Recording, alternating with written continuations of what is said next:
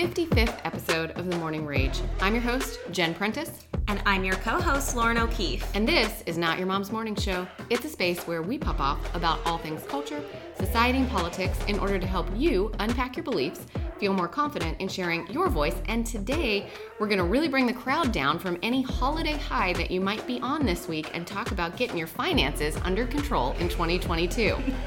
Yes, I mean, we realize that talking about being intentional with your spending habits and saving money might cause some cognitive dissonance uh, during a time of year when you're probably watching your bank account drain with Amazon and Target purchases. I don't know that from experience at all. Actually, we hope your account isn't draining from Amazon and Target purchases.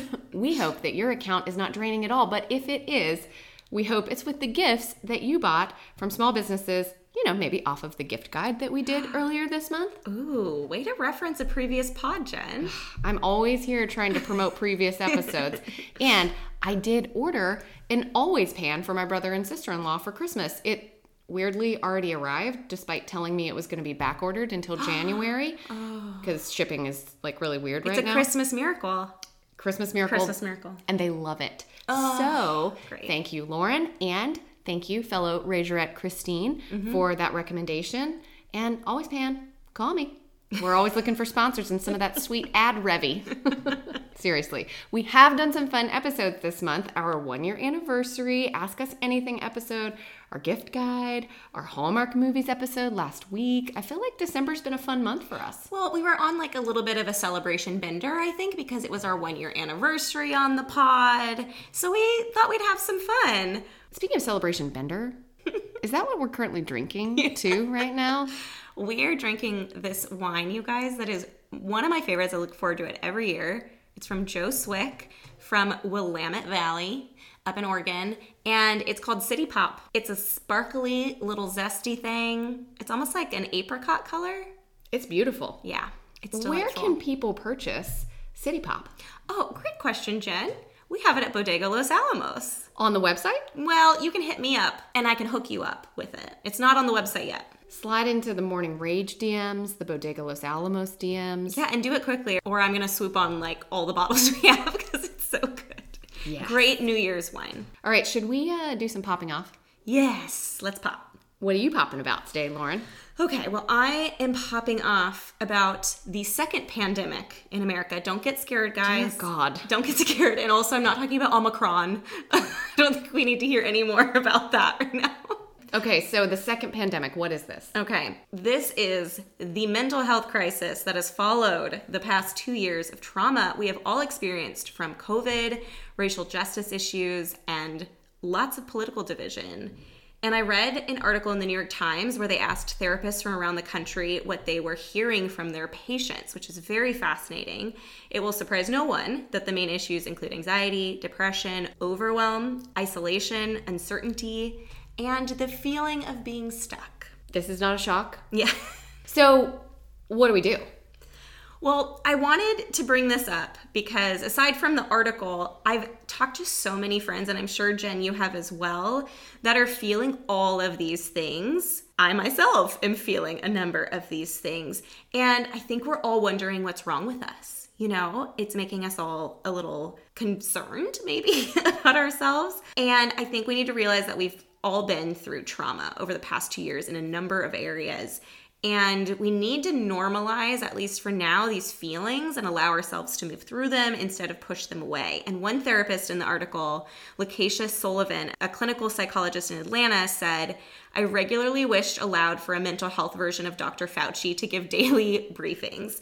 I tried to normalize the wide range of intense emotions people felt. Some thought they were truly going crazy. There have been moments in 2021 where I have thought that I was truly going crazy. Yeah it has felt harder than 2020. Yes, it's like all of the after effects of the year of 2020 and us still dealing with things has led to so many people feeling all sorts of emotions that maybe they don't normally. It's leading obviously to a lot of relational issues, whether it's with family, whether it's with your husband who's always around somehow, to your kids who are like every so often still on their computers, like doing school online. It's bringing up a lot of new issues and it's also highlighting issues that maybe have always been there but we've been able to avoid. I just think it's important for us, like I said, to know that other people are feeling this way as well and that you acknowledge that we have been through trauma of sorts, and we need to kind of unravel that. Another licensed mental counselor in Jacksonville, Florida, Michelle Slater, said there is a general feeling of stuckness and stagnancy that is new.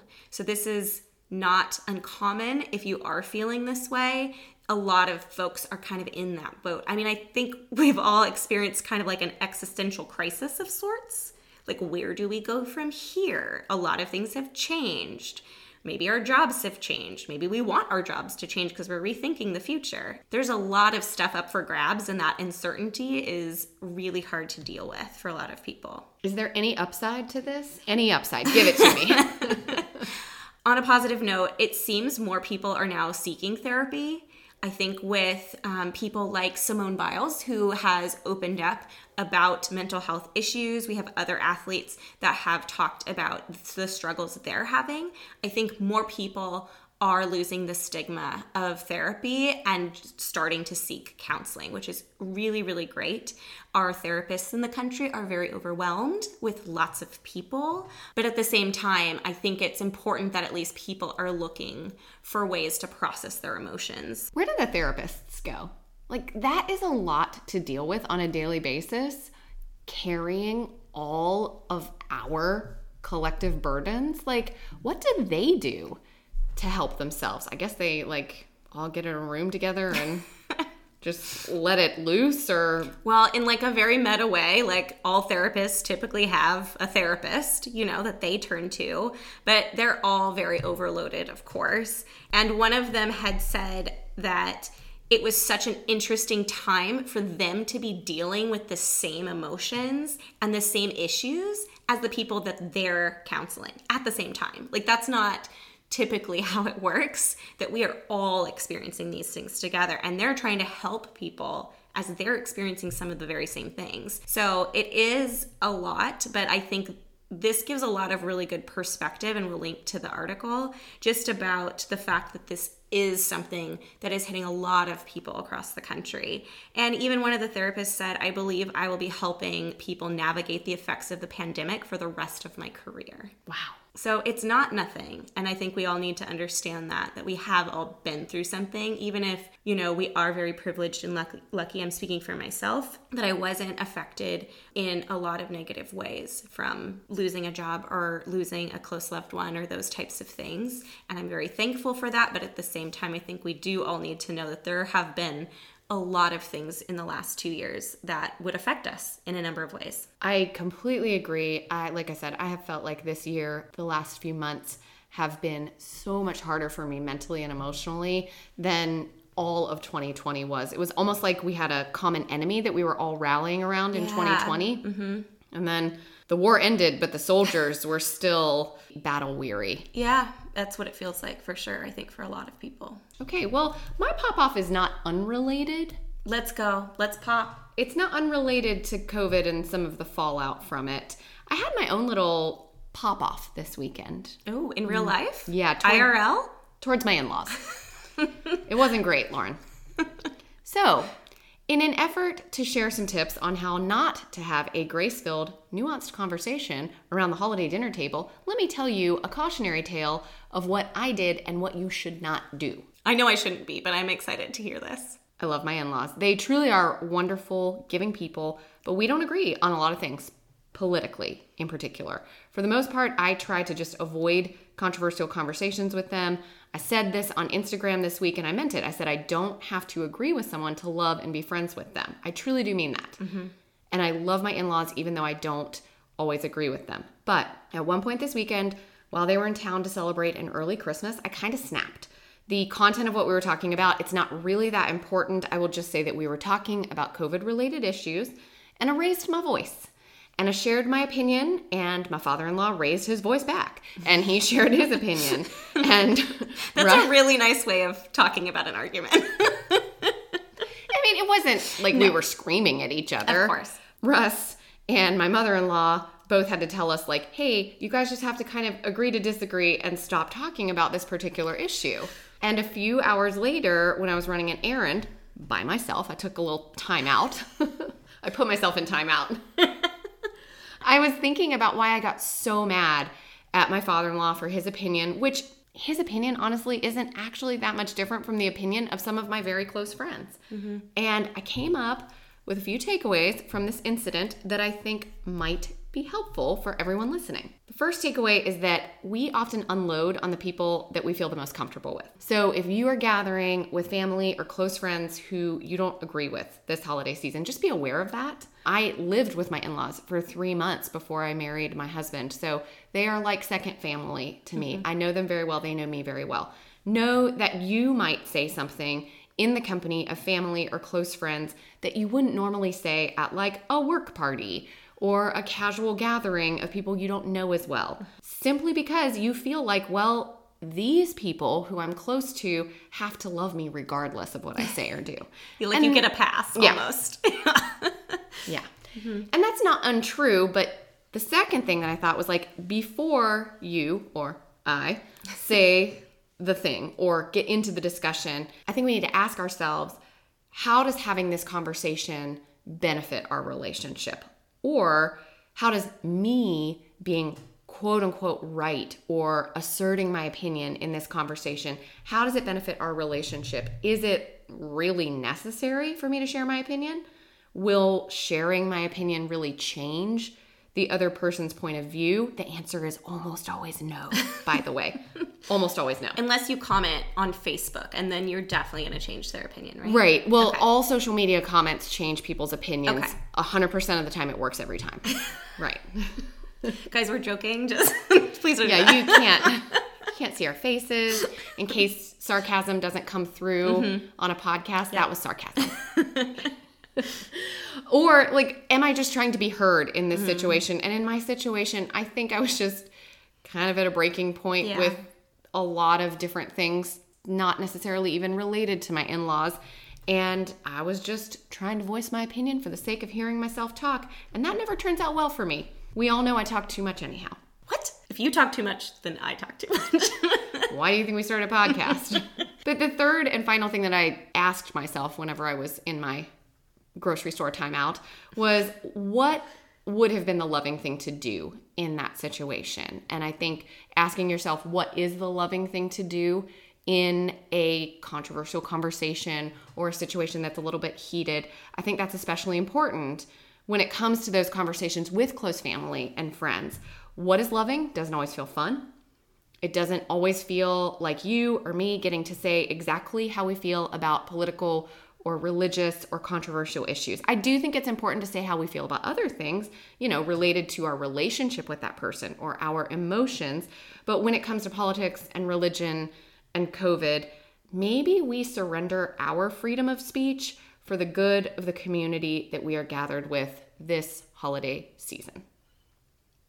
That's that, it. That is so well put, Jen. I completely agree. I think that is a really great way to go into holiday time with family and you're right I mean, we definitely need to stand up for ourselves in other in other places in our lives, but this is not one of them maybe right now.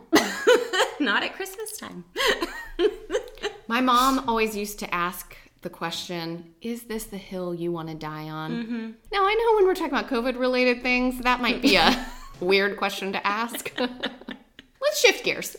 Should we talk about money now? Yes, who wants to be a millionaire? Wait, I don't think that's what this show is, and I don't want to get sued, Jen. Dang it. Yeah, okay.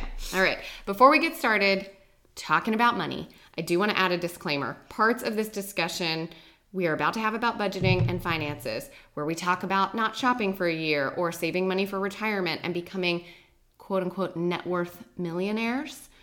This is coming from a place of privilege. Lauren and I realize that. Like Lauren said earlier, that she was very privileged. I was also very privileged over COVID that we didn't lose our jobs, mm-hmm. that we didn't have family who experienced like serious medical trauma and thus would have had, you know, a huge amount of medical bills and mm-hmm. potentially mm-hmm. debt. So, right up front, I want to acknowledge two things. One, I want to acknowledge the wealth gap in our country and that it is great. And that research shows that people of color, especially Black and Latinx and Hispanic women, are the most affected by this gap.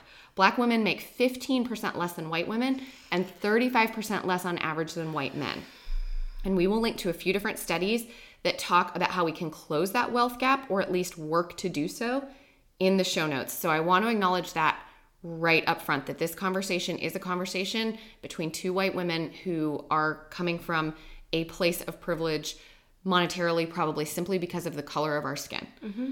The second thing that I want to acknowledge is that, like I said earlier, regardless of the color of our skin, your skin, sometimes people are just in a bad financial spot. Like sometimes you had a huge medical expense crop up. You lost your job over COVID. You had to take a pay cut. You can't find work right now.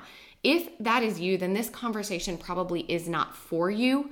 I'm saying that up front because I don't want it to be triggering for people to hear us talk about saving money or be intentional or being intentional in planning their future planning for their retirement, when someone might be just wondering how they're going to pay rent mm-hmm. and keep a roof over their head or where their next meal is going to come from. Okay. I'm really glad you said that, Jen. I think that's really important for us to put out there up front. Um, can you talk about who this conversation would ideally be for? Yes. So, this conversation is for people who have a stable income, but not a lot to show for it, honestly, or not as much as they want to show for it. It's for the person who is looking at their spending habits and thinking, I need to get my spending habits under control in 2022.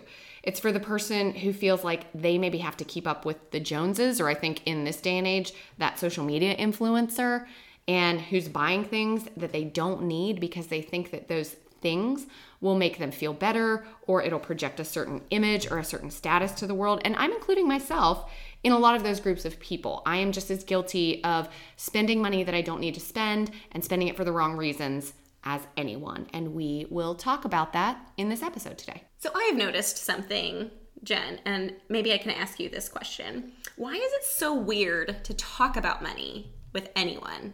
Like it was really uncomfortable for me when I was younger, especially in work situations. If I wanted to ask for a raise, I'd get super, super sweaty and like feel really uncomfortable. I feel like I'm getting a little better at, at it as I get older and being like maybe too honest about things. But why is money such a weird thing for people to discuss? I think that, like a lot of touchy subjects, the generation ahead of us, our parents' generation, they just didn't talk about it. Like yeah, their true. mental health, finances, how we felt about other people, our own emotions. Our parents' generation, and definitely our grandparents' generation, they didn't talk about that stuff. And generally, in the case of a job interview, when you're going in and like negotiating for pay or negotiating for a raise, you're talking about it with your boss who is usually, not always, but usually a couple years or a whole generation older than you. So it feels uncomfortable because we don't have practice in it. We weren't trained in how to talk about money. Mm-hmm. I mean, mm-hmm. my parents and their friends, they didn't talk about money at all. And that's something that I am actively working to change with my kids, still figuring out the appropriate ways to do that. But I think that that's a great place to start this conversation on finances because it is really important to look at the beliefs that you grew up thinking, the thoughts that you grew up thinking, the script that you were told about money mm. from your family or your upbringing. Mm-hmm. So for me, that was that there never seemed to be enough of it. Mm. I remember when I was very young, like we would go to the grocery store, my brother and I would ask for snacks, and we couldn't afford to get Teddy Grahams mm-hmm. at the grocery store growing up. I grew up feeling like I couldn't ever keep up with the Joneses because there wasn't money to do it. And if I was going to have that nice thing, I grew up thinking, well, you have to put it on a credit card. When I was in college, I got into credit card debt. Oh, your first credit card when you're like in school and no one's watching what you're buying? Yeah. It's hard to keep that under control. You're like, it's like magic. Yeah. I, wait, I can just swipe, swipe? Yeah. And, and get this And thing? then you just give it to me? Okay. And then like I pay you 10 bucks a month? For this? Yeah. Forever and ever, as long as we both shall live, Visa? so I, I do think that it's important to replay the scripts that you were taught or that you grew up thinking about money mm-hmm. and look at how that affects the way that you spend money today. I don't know, were there any like scripts that you were taught, any beliefs that you were raised with about money? I like that you brought up this idea of the scripts that we have and the narratives we grow up with and how they're so instilled in us because I have noticed that even between myself and my husband, like how he was raised. And we grew up in the 2008 crisis when a lot of people lost their jobs and their homes and the stock market had crashed. And so I think with those types of things, there's always even been maybe a stigma around investing. And um, my family does have you know stocks just like normal like everybody maybe has like a little portfolio of sorts and they'd put some money away for me in stocks but it was also this kind of idea of like it could all go away at any moment you know and so even the idea of investing i remember my parents always being like oh we should have just put the money under the mattress kind of thing it like would have been safer there Gold. yeah gold should have bought gold yeah. Always get gold. Well, once you know what you grew up believing about money, then you can decide whether those beliefs are helpful or harmful to the way that you use your money today. The second thing that I would recommend to people is look at the way that you are spending your money. Like, you need to know how you're using your money. And so, anyone who's looking to get a handle on their finances in 2022, know how you're spending your money. So, is Dave Ramsey gonna like pop out at any moment and talk to us as well? Or you got this, girl? I did read some David Jace books. Okay, so I actually did do a Dave Ramsey course. And though I didn't cut my credit cards like a crazy person and just use cash in an envelope, which is like very bizarre and time consuming. Also, we're in a coin shortage. Can't be doing that. I was gonna say, literally this week, I tried to use cash someplace mm. and they were like, Yeah, I don't have any change. Can you use a card? so it's like, Dave, what do we do now, buddy? Tell Come us. on, gotta update that book. But the one thing that I did take away from it was this idea that you're talking about that you need to tell your money where to go versus it telling you where it's going. You know, like you just have no idea. Like the money's just happening and it's just leaving me. Instead, you're like, no, I actually know where it's going. So, yes. what are your recommendations for figuring that out, Jen? Since you've already brought up Dave, come on. You can't have a conversation about finances and not bring up Dave. it's true. I would like to say Dave Ramsey has some great principles for financial management. A lot of what he says is true. However, his delivery is a bit militant. and shame based. yeah. This is that like buffet that you pick what you want to take out of it and you leave the rest. Yeah. Absolutely, mm-hmm. a 100%. Okay. so, what I have done in order to figure out like where my money's going, how to direct it appropriately, put every dollar to work as Ramsey says. Mm-hmm. Mm-hmm. I make a budget based on 3 normal months of spending. So, don't look at December. Oof. Yeah, December don't, is a weird month. Don't yeah. look at November. Or even January. Sure. Because January, you're like, everyone's like, I'm not spending money. We're not doing it. Not this month. February seems like a good month. Agreed. February, March, and April, maybe. Okay. I like No it. one's overspending on Easter. Yeah. Make a budget based on three normal months of spending, overestimate your expenses, underestimate your income, look at the money that's coming in, what's going out, and there will typically be a category that you are spending a lot more money on mm. than you realized. So, overestimate expenses, underestimate income, don't depend on bonuses. Mm-hmm, mm-hmm. That's another thing. Like, even if you get a regular bonus, do not depend on that money for any regular bills. Yes. I would look at bonuses as okay, I can save that money. I can go on that vacation. I can do renovations on my house. Yeah. Mm-hmm. Exactly. And then also make a list of annual expenditures. So that's things like DMV registrations, budgeting for Christmas presents, mm-hmm.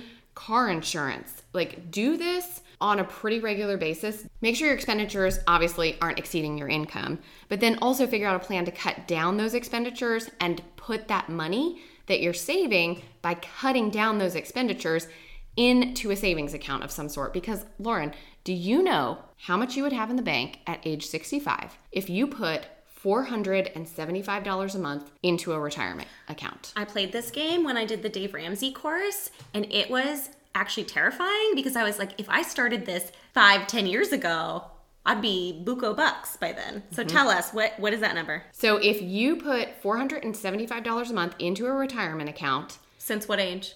from 22 to 65, Okay. you will have $3.5 million in the bank at age 65. Ooh, talk about a retirement plan. Yeah. Now, again, I want to point out that we realize not everyone can afford to put $475 Yeah. away each month, especially not in your 20s, okay?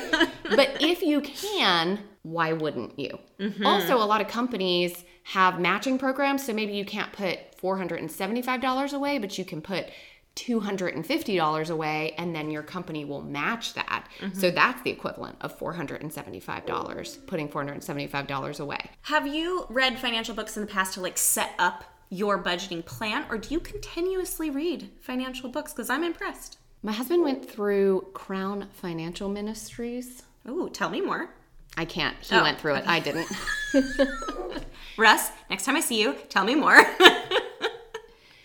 and I read, you know, Dave Ramsey's financial piece all those years ago. But this week, actually, I just read a book called Everyday Millionaire by Chris Hogan, who used to be part of the Ramsey organization. I believe he was let go. Was he using credit cards? Did Dave say, Excuse me, sir, you cut those or you're out? No, I'm pretty sure he slept with his secretary, but. Well, as long as his financial integrity is intact, then we're fine. The research that he did for this book, Everyday Millionaire, was on 10,000 people who are considered net worth millionaires. So, to be a net worth millionaire, that means that the total of all the things that you own, all the money that you have in the bank, minus whatever you owe, equals $1 million or more. Most of the people that he interviewed, most of these 10,000 people, had between 1 and $5 million in net assets, and about 10% of them had more than $5 million in net assets. And he looked at what their behaviors are, what they did with their money to put it to work for them, and what they didn't do. And one of the big takeaways from that book was that, like, mindset about money matters, which is why I suggested, you know, understanding what you believe about money. Chris himself came from a very poor family in Kentucky, but his parents and his mentors always told him, like, you can have financial stability one day. He's now very successful and is a, you know, net worth millionaire and is literally writing a book about it. He also said that not only is what you think more important than building wealth through income, but what you do is more important than building wealth through income. Only 31% of these net worth millionaires that they interviewed made over $100,000 for most of their careers. Hmm. Most of the 10,000 people that they interviewed for this book made less than six figures for most of their careers. That's amazing. That says something for sure. I think that takes a certain set of restraint to Oh, like yes. Mm-hmm. not spend money and be frugal. And that's where I think Dave and the Ramsey organization can get a little militant sometimes. Yeah, I got a YOLO, Jen. That You boat know? ain't gonna buy itself, girl. but my biggest takeaway from the book was that when it comes to my personal spending habits, mm. that is the key to saving money. It's controlling my urge to spend whenever I don't really need something, like controlling that urge, controlling what comes in. And that's where I could do better in 2022. Yeah, you realize any type of self control, whether it be working out, spending, eating, all of these things, it's like a practice, it's a muscle you work and build over time. And just knowing that you can control it, I think for me, it always feels very empowering, you know? And to feel like you have a handle on it and it's not just happening to you when it comes to money. Well, Jen, I think this is a really good time for you to talk to us about your year without clothes because is that not the ultimate self control? How are you feeling about that going into it? Yeah, I am not buying clothes, shoes, or accessories for an entire year. Yes. And unlike some times on Instagram when people say this, we actually did get a lot of questions about your year without clothes. And you have some people that are joining you on the journey of not spending for a year and feeling in control of these things. So, can you tell us, maybe to start, why are you not buying clothes, shoes, and accessories for a year? I mean, the biggest reason is because I want to remodel my kitchen and my guest bathroom, and I cannot have everything that I want all the time, Lauren. it is it is one of the truths of life, yes. Yeah.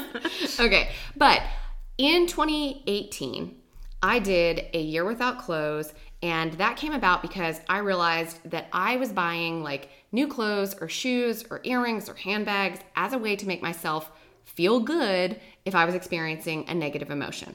So I decided to go 12 months without buying clothes, shoes, or accessories, kind of in an attempt to get my spending habits under control, to realize my emotional triggers and learn more healthy coping skills for my negative emotions. And you know what? It worked. I liked it so much that I tried to do another one in 2020, but I don't know. What happened in 2020, Lauren? Oh no, no one had enough self control for 2020.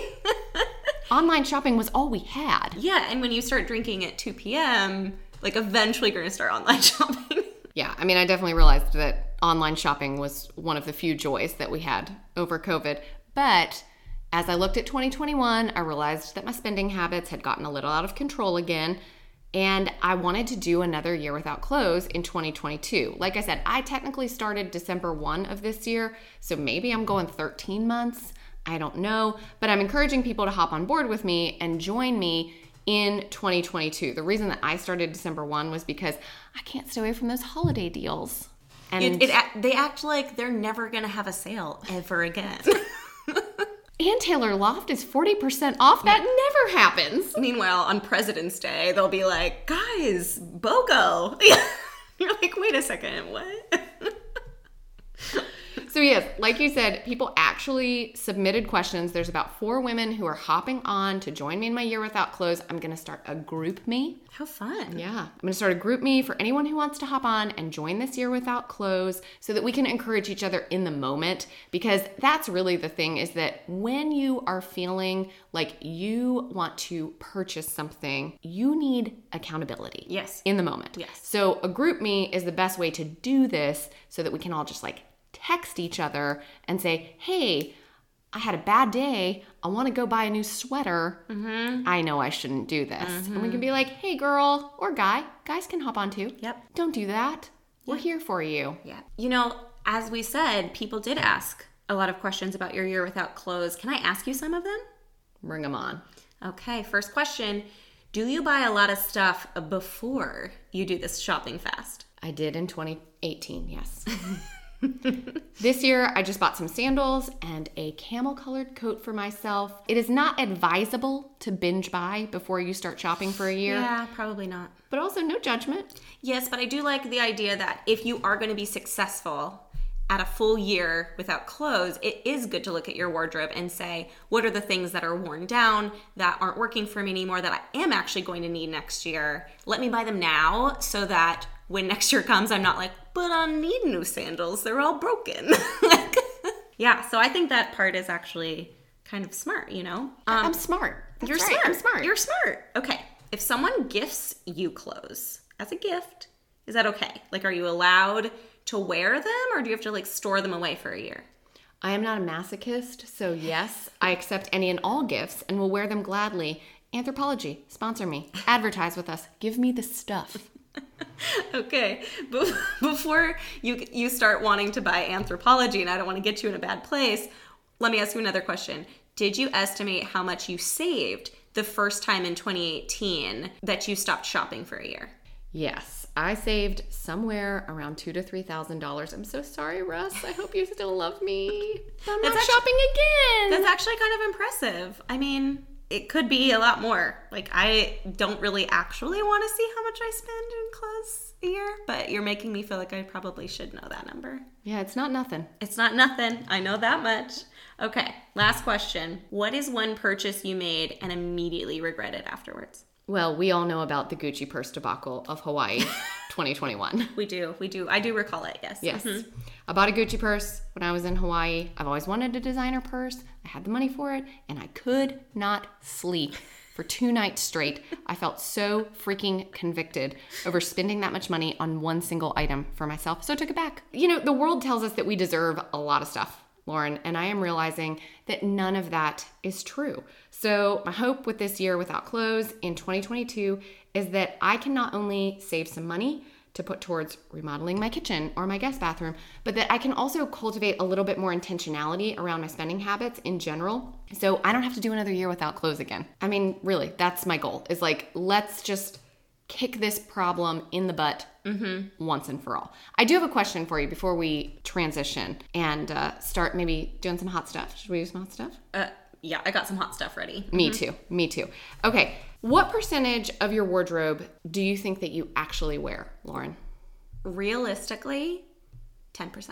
Like 10 to 15% of my wardrobe is probably what I actually wear. And I've been thinking about this a lot, Jen, with you doing your year without clothes and thinking about what I actually need and also being overwhelmingly concerned about the environment and global warming and all of these things that are actually a huge problem, especially with fast fashion which is so hard to not buy from Zara and Madewell and all of these places because they have super cute stuff. The quality is actually decent, not a lot of money. So I'm trying to hold on to my clothes longer, make smarter purchases. But I will also say not to throw off if people want to join your year without clothes, which I highly encourage. But if you're like, what's a step up from that? You know, how do I control my spending? but not like never get new clothes all year. And I have started to look into the idea of renting clothes, Jen. I found obviously Rent the Runway is one site. It's a little pricey and it's a lot of designer clothes which like I just don't need in my everyday life. Like it might be fun to do for some big party or event, which I'd never get invited to, but But for like everyday life, this is something you could actually do. And it's called Nuuly, N U U L Y. And they have mostly like Anthropologie, Free People, Urban Outfitters, and a ton of other brands, kind of in like the mid price point area, things that we just normally buy and wear all the time. So nothing super extravagant, but really fun stuff. And it's $89 a month and you get six items a month that you can order from them and you can wear and you return them. They dry clean them, they do everything, and you just get on a plan. So I thought I would bring that up because I'm actually considering doing it, and I will let you all know what that looks like for me and if I enjoy it and how my experience is. But I think as another alternative, if you're like, I can't fully get rid of clothing altogether, this I'm really looking forward to because the sustainability aspect of it makes me so much happier than I realized I would be. I'm like, oh my gosh, I can get these things, wear them, send them back. I don't need to own all this stuff. I don't need it all sitting in my closet, and I don't need to put it in a landfill when I'm done with it, you know? Yes, as a globe, we consume 100 billion garments per year. Ugh. I follow this woman named Kate on Instagram. She lives in New Zealand. Her name is Ethically Kate on Instagram. We'll link in the show notes. She isn't shopping for a whole year because of sustainability reasons. And she said that we consume 100 billion garments per year and that only 20 to 50% of our wardrobes are actually worn. Wow. I just, I think we've been sold, no pun intended, an idea that we need to look or dress a certain way, or if clothes aren't your thing, maybe it's cars or your house and keeping that updated. We like need to have these certain things in order to be cool or achieve a status. And that is not true because at the end of our lives, no one is going to remember how we dressed. They won't remember what our house looked like or what type of car we drove, but they will remember how we made them feel. So in 2022, I am going into this year with the intention of loving a little more and spending a little less. So if you want to join me, slide into those DMs. Can I join your GroupMe just like so I can hang out with you guys? Because it sounds so fun to like be a part of the conversation. You know what, Jen? I am going to ask you once a month for an update. And I think once a month on the pod, you should give us all an update on how the year without clothes is going, what you're learning about yourself. Because I think the thing that surprised me is, and I don't know if you were surprised by this in your first year in 2018, but I could see going into a year without clothes being like, okay, I'm gonna save money. I don't need anything. I'm gonna like feel that self control over it. But when you talk about understanding your emotional triggers better, like that is fascinating to me because I feel like that's one of the reasons I shop. Maybe that's one of the reasons most people shop. It's like sometimes we need things and other times we're like, oh, this feels so good. Like it's therapeutic. Was that a surprise to you in 2018? And like, that's something I want to hear more like as you go through the journey, what that looks like, you know? There was one moment in 2018 where I had a terrible day and I pulled into the parking lot right in front of one of my favorite local boutiques. And I was about to walk in and I was like, I'm just going to get something. And I literally sat in the car and I thought, first of all, I cannot go buy something and then not tell all these people, all these people, like I have a massive following. I'm very appreciative of people who follow me on Instagram. I'm not saying that, but like, I don't know if it would matter to you if there was like a thousand people or two people. I mean, I know you'd feel the accountability either way. That's what I, yeah. I want to be the same person on the inside yeah. that I'm saying that I am on the outside. So I felt like I couldn't trick people, basically, I couldn't lie to people.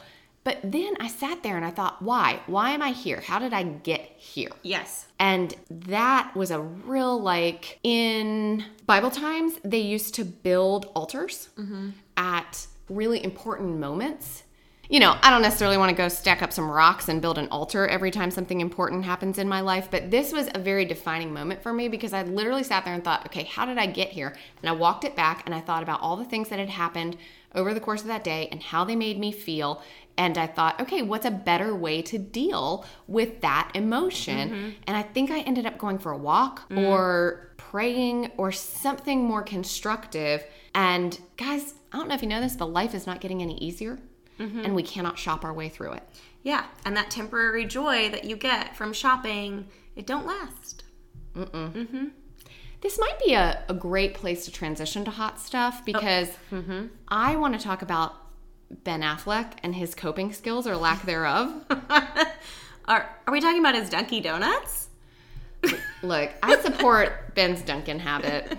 But this week, Ben okay. was on the Howard Stern show. And I mean, has anyone said anything good on the Howard Stern show. I honestly ever. didn't even know if you asked me if Howard Stern was still alive, I wouldn't actually know that.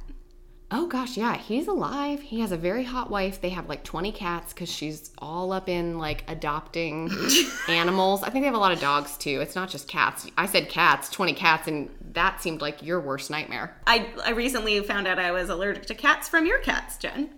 Yeah. So, You're welcome. Yeah. on batch nights, I was like, uh, no kitties. I cannot, even though you're cute and fluffy. yeah. So Ben spoke to Howard Stern about how his marriage to Jennifer Garner contributed, big air quotes here, to his alcoholism. He even went so far to say that if he was still married to Jennifer, he would, big air quotes again, probably still be drinking. Some people thought that Ben was placing blame on Jennifer Garner for his alcoholism, and Ben then walked his comments back. Sure, he did. Yeah on Jimmy Kimmel saying that his words on the Howard Stern show were the opposite of who he is and he loves and respects Jennifer, etc., etc., etc. All right, I am not bringing all of this up to talk about Ben and Jen or even Ben and J Lo. I mean, we will save that for another hot stuff. But what I do want to talk about, and I think this plays nicely into what we just talked about regarding finances and shopping, is coping strategies and personal responsibility because I read a great CNN article. Mm-hmm about things that we can learn from Ben's comments. The writer interviewed Harvard Medical School professor of psychiatry and director of the Massachusetts General Hospital Recovery Research Institute, John F. Kelly. So, Dr. Kelly is no dummy, and he said that watching what is happening in Ben Affleck's life is a lesson in three things one, taking personal responsibility for your actions, two, learning effective coping skills, and three, effectively communicating what is needed. That is amazing. Is JLo seeing some red flags here? So I did see an article today where JLo came out and said that she was not embarrassed by Ben's comments on the Howard Stern show. She has nothing but love and support for Ben. And I was like, really? Like, not even just like a little bit?